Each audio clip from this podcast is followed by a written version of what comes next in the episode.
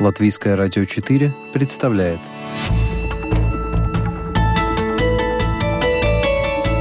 Человек и его поступки.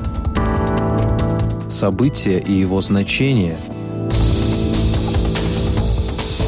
В программе «Мир в профиль»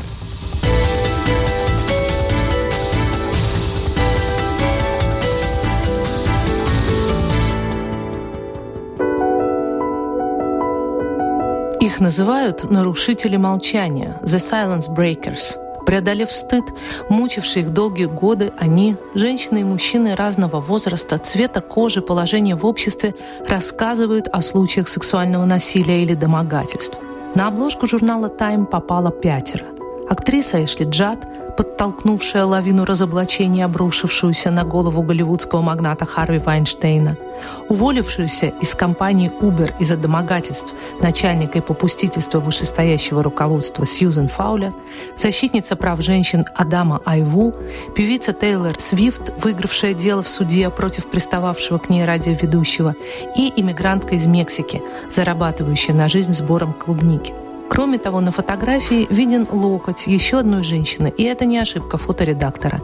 Женщина, рассказавшая о домогательствах в больнице, где она работает, не могла открыть своего имени из страха потерять работу. Всего же коллективным человеком года 2017 журналом Time признаны 35 человек, возвысившие свой голос против использования власти для грязных постельных утех. Это герои новой сексуальной революции. Вы слушаете программу «Мир в профиль». У микрофона ее автор и ведущая Анна Стру. Дональду Трампу пришлось смириться с тем, что он занял лишь второе место в списке лауреатов «Тайм». Впрочем, горевал он недолго. В прошлом году новоизбранному президенту США была отдана пальма первенства – Несправедливо, что среди номинантов этого года не было ни одного россиянина, ни одного европейца. Ну ладно, Владимир Путин или Ангела Меркель, которые уже побывали в этом статусе, хотя тот же Трамп был выдвинут повторно. Но Эммануэль Макрон на мой взгляд, новый хозяин Елисейского дворца куда более яркая личность, чем Си Цзиньпин или Ким Чен Ын, в список попавшие. Номинируют героев года сама редакция «Тайм» еще в сентябре. За ней же и окончательный выбор. А параллельно за своих фаворитов голосуют читатели.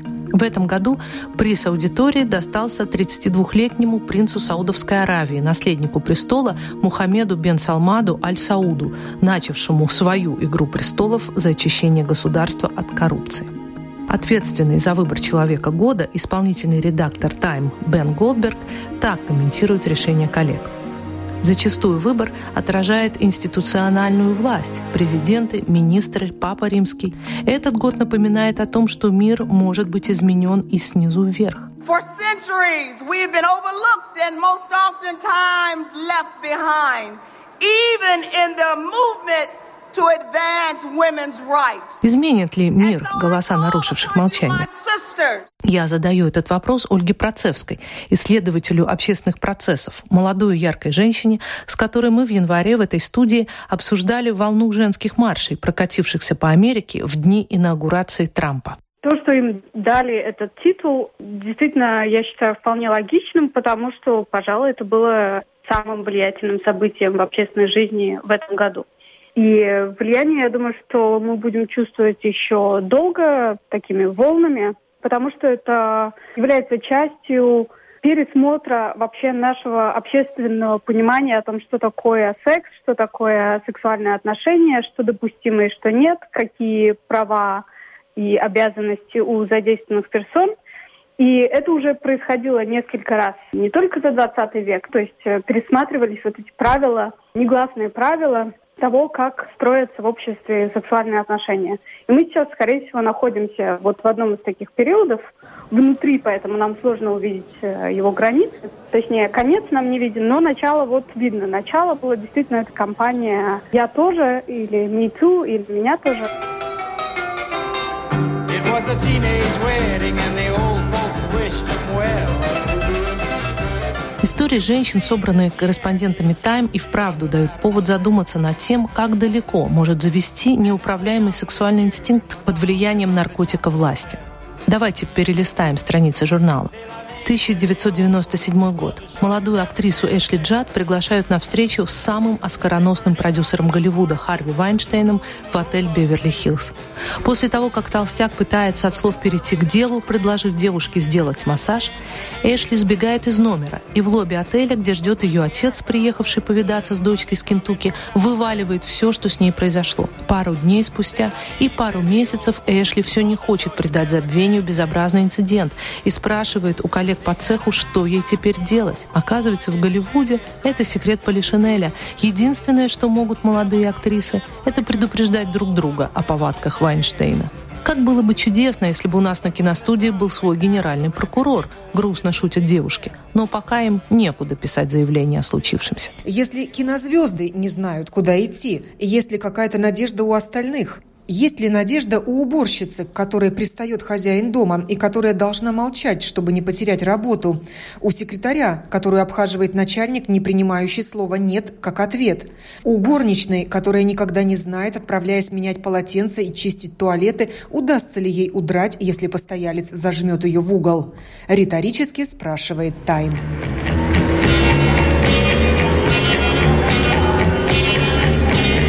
Эшли все-таки удалось рассказать свою историю газете The New York Times. Она была первая киноактриса, осмелившаяся на это. Второй стала Роуз МакГоуэн. Интервью газете дали и несколько сотрудниц, уволенных из продюсерской компании Вайнштейна, с которыми были заключены так называемые досудебные соглашения. Киномагнат в своем комментарии газете заявил, что никогда не клал глаз на Эшли и вообще никого не принуждал заниматься сексом. Но вслед за Эшли и Роуз, которых отдельные злые языки упрекали в том, что их откровенность имеет под собой корыстные намерения, подробностями о нравах Вайнштейна поделились Анджелина Джоли и Гвинет Пелтроу. Этим никакая реклама уже не нужна. У меня с Харви Вайнштейном был плохой опыт. Как итог, я решила никогда впредь не работать с ним и предупреждать других. Такое поведение по отношению к женщинам недопустимо в любой профессиональной сфере, в любой стране, заявила Джоли. Вслед за «Нью-Йорк Таймс» исповеди пострадавших от сексуальных аппетитов Вайнштейна опубликовали журналы «Тайм» и «Нью-Йоркер». Списки актрис и сотрудниц студии «Мирамакс» разрастались с каждой публикацией. На стол журналиста «Нью-Йоркер» легла аудиозапись, сделанная скрытым микрофоном, прикрепленным к платью итальянской актрисы Амбры Батиланы в 2015 году.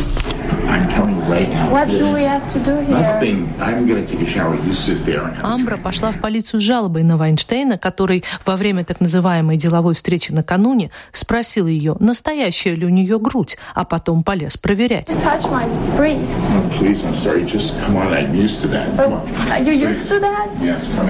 Хотя на аудио ясно слышно, как мужчина уговаривает девушку пойти с ним в его номер, где она чего-нибудь выпьет, пока он примет душ, и что не стоит разрушать дружбу с ним ради этих пяти минут, полиция не дала делу ход. У Амбры, видите ли, была не самая блестящая репутация.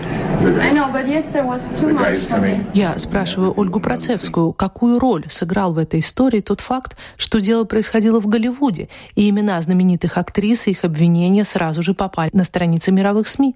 Случись подобное в индийском Болливуде или, к примеру, на латвийской киностудии, резонанс ведь был бы гораздо меньше. На латвийской киностудии, пожалуй, действительно не было бы. Но то, что мы видели дальше, это даже, может быть, важнее, чем само начало. То есть первый брошенный камень в воду дал такие волны, что мало не покажется. И действительно пошло со всех сторон. Не только из киноиндустрии, другого шоу-бизнеса, но и спорт, IT, вообще все любые другие сферы, бизнес, ну что угодно. Ну то есть оказалось, что вообще-то везде, где замешаны отношения власти и где обычно у власти стоят мужчины, там женщины или, опять же, власть меньше имущие мужчины оказываются в роли использованного сексуального объекта.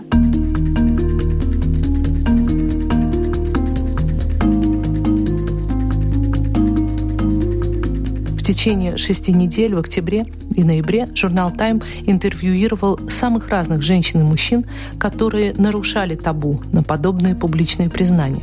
Сьюзен Фаулер проработала в компании Uber совсем недолго, так как не хотела терпеть сальные шуточки в корпоративном чате. Когда она пожаловалась на это проявление организационной культуры, ее вежливо попросили не высовываться. Это шутки. Девушка продолжала настаивать на необходимости остановить травлю, просилась в другой отдел, установила контакты с сотрудницами, которые также не желали мириться с харасментом, но в итоге была вынуждена уйти. Фаулер рассказала о климате на фирме в своем блоге. Новость была подхвачена и в результате стоила карьеры исполнительному директору Uber. Ее портрет тоже украшает сейчас обложку Time. Рядом та, кого мы знаем теперь как Исабель Паскуаль, сезонная рабочая из Мексики. В ноябре прошлого года, сразу после избрания Трампа, она вышла на демонстрацию в Лос-Анджелесе в поддержку сестер из киноиндустрии, потому что знала, что такое быть жертвой домогательств. Насильник предупредил ее, что доберется до нее или ее детей, если она посмеет рот раскрыть. Поэтому для журнала ей пришлось назваться вымышленным именем. Среди героинь публикаций «Тайм» актриса Алиса Милана и Тарана Берг. Именно Тарана придумала девиз «Me too» – «Я тоже» или «Меня тоже», ставший хэштегом в социальных сетях. Его история драматична.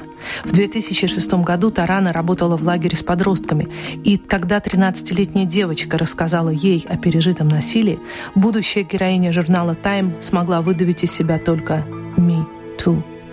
Эти слова стали утешением не только для девочки-подростка. Они вызвали бурю, когда сотрудница портала «Мотто», актриса Алиса Милана, написала в своем твиттере если вы подверглись сексуальному преследованию или нападению, просто напишите под моим твитом «Me too». Это было поздним вечером, 15 октября.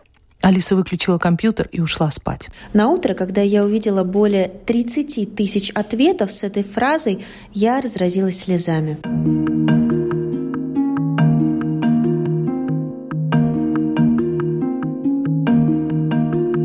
Мир привыкает к сексуальным разоблачениям, которые распространяются со скоростью лесного пожара. У этого явления уже есть свои жертвы.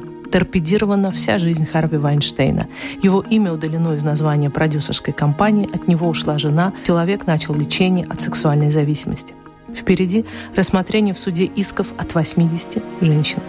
В сексуальных домогательствах обвинены актеры Билл Косби, Стивен Сигал, Джон Траволта, Кевин Спейси. Вал сексуальных разоблачений перекатился через Атлантику и, устыдившись своего недостойного британского офицера поведения почти 15-летней давности, ушел в отставку министр обороны Великобритании Майкл Феллон. Наконец, не забудем, что более 20 американок уже подали в суд на нынешнего главу Белого дома, хваставшего во время своей предвыборной кампании, как именно он любит поступать с привлекательными женщинами. В скором времени суду города Нью-Йорка предстоит решить, обладает ли президент на время действия своих полномочий иммунитетом по отношению к гражданским искам. Дадим еще раз слово нашему эксперту Ольге Процевской.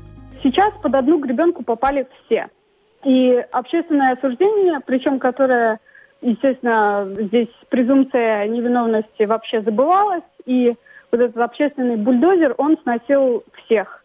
Тех, кто действительно вели себя как монстры на протяжении нескольких десятилетий, и тех, кто, грубо говоря, неуклюже флиртовал.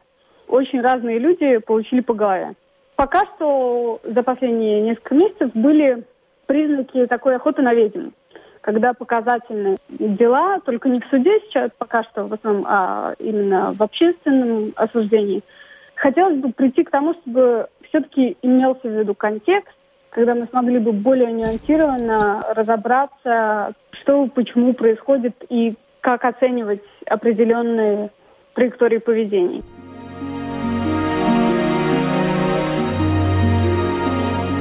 Вы слушали рассказ о движении The Silence Breakers в защиту жертв сексуальных домогательств, активисты которого получили почетный титул «Человек 2017 года» от редакции журнала Time. И это не последний знак признания в их адрес.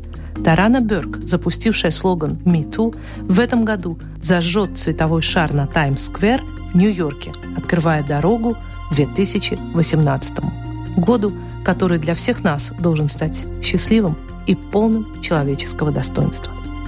С вами была журналист Латвийского радио 4 Анна Строй, оператор компьютерного монтажа Инга Беделе.